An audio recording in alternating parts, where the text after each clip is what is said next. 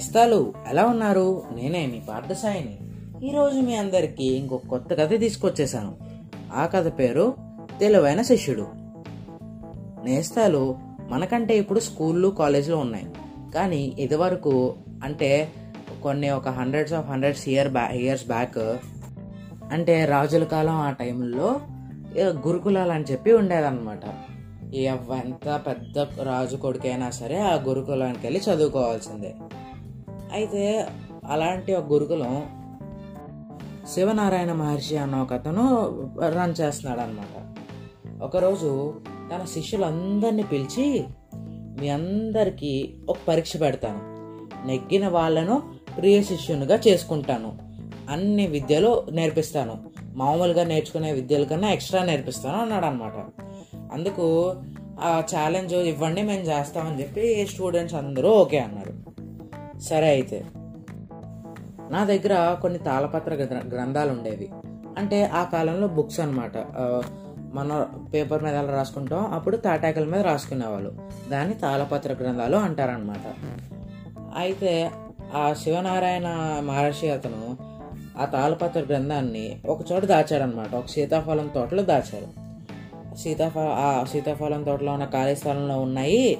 నాలుగు రోజుల్లో గ్రహణం వస్తుంది. ఆ గ్రహణం లోపు తెచ్చిన వాళ్ళే నా ప్రియ శిష్యుడు అతనికి ఎక్స్ట్రా నేర్పిస్తాను అని అన్నాడు అనమాట అయితే అందరూ అసలేమి ఆలోచించకుండా అలా వెళ్ళిపోయారు అనమాట వెళ్ళి ఎతకడం మొదలుపెట్టారు. కానీ రంగనాయకుడు అనే శిష్యుడు అసలు వెతికే ప్రయత్నమే చేయలేదు. తర్వాత రోజు శిష్యులందరూ కలిపి గురువుగారితో గురువర్య మీరు చెప్పినట్టే సీతాఫలం తోటకు వెళ్ళాము. అక్కడి నుంచి ఎంత ఎతికినా దొరకలేదు అన్నారనమాట అందరూ.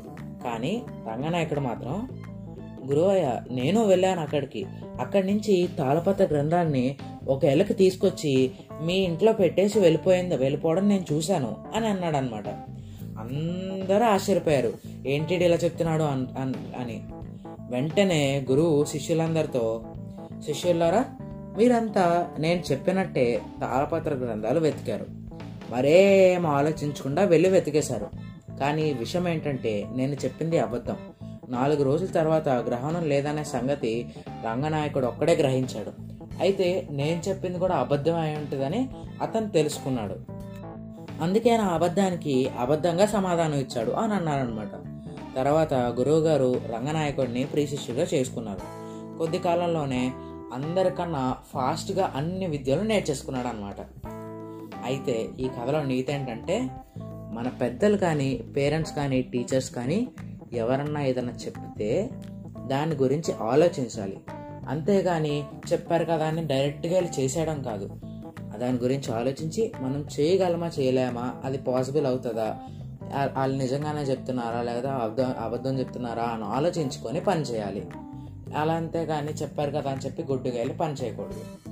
సరేనండి మరి. ఇంకా ఈ కథ ఇంతటితో సమాప్తం. మళ్ళీ రేపు ఇంకో కొత్త కథతో మీ అందరి ముందుకు వస్తాం. అంతవరకు సెలవు.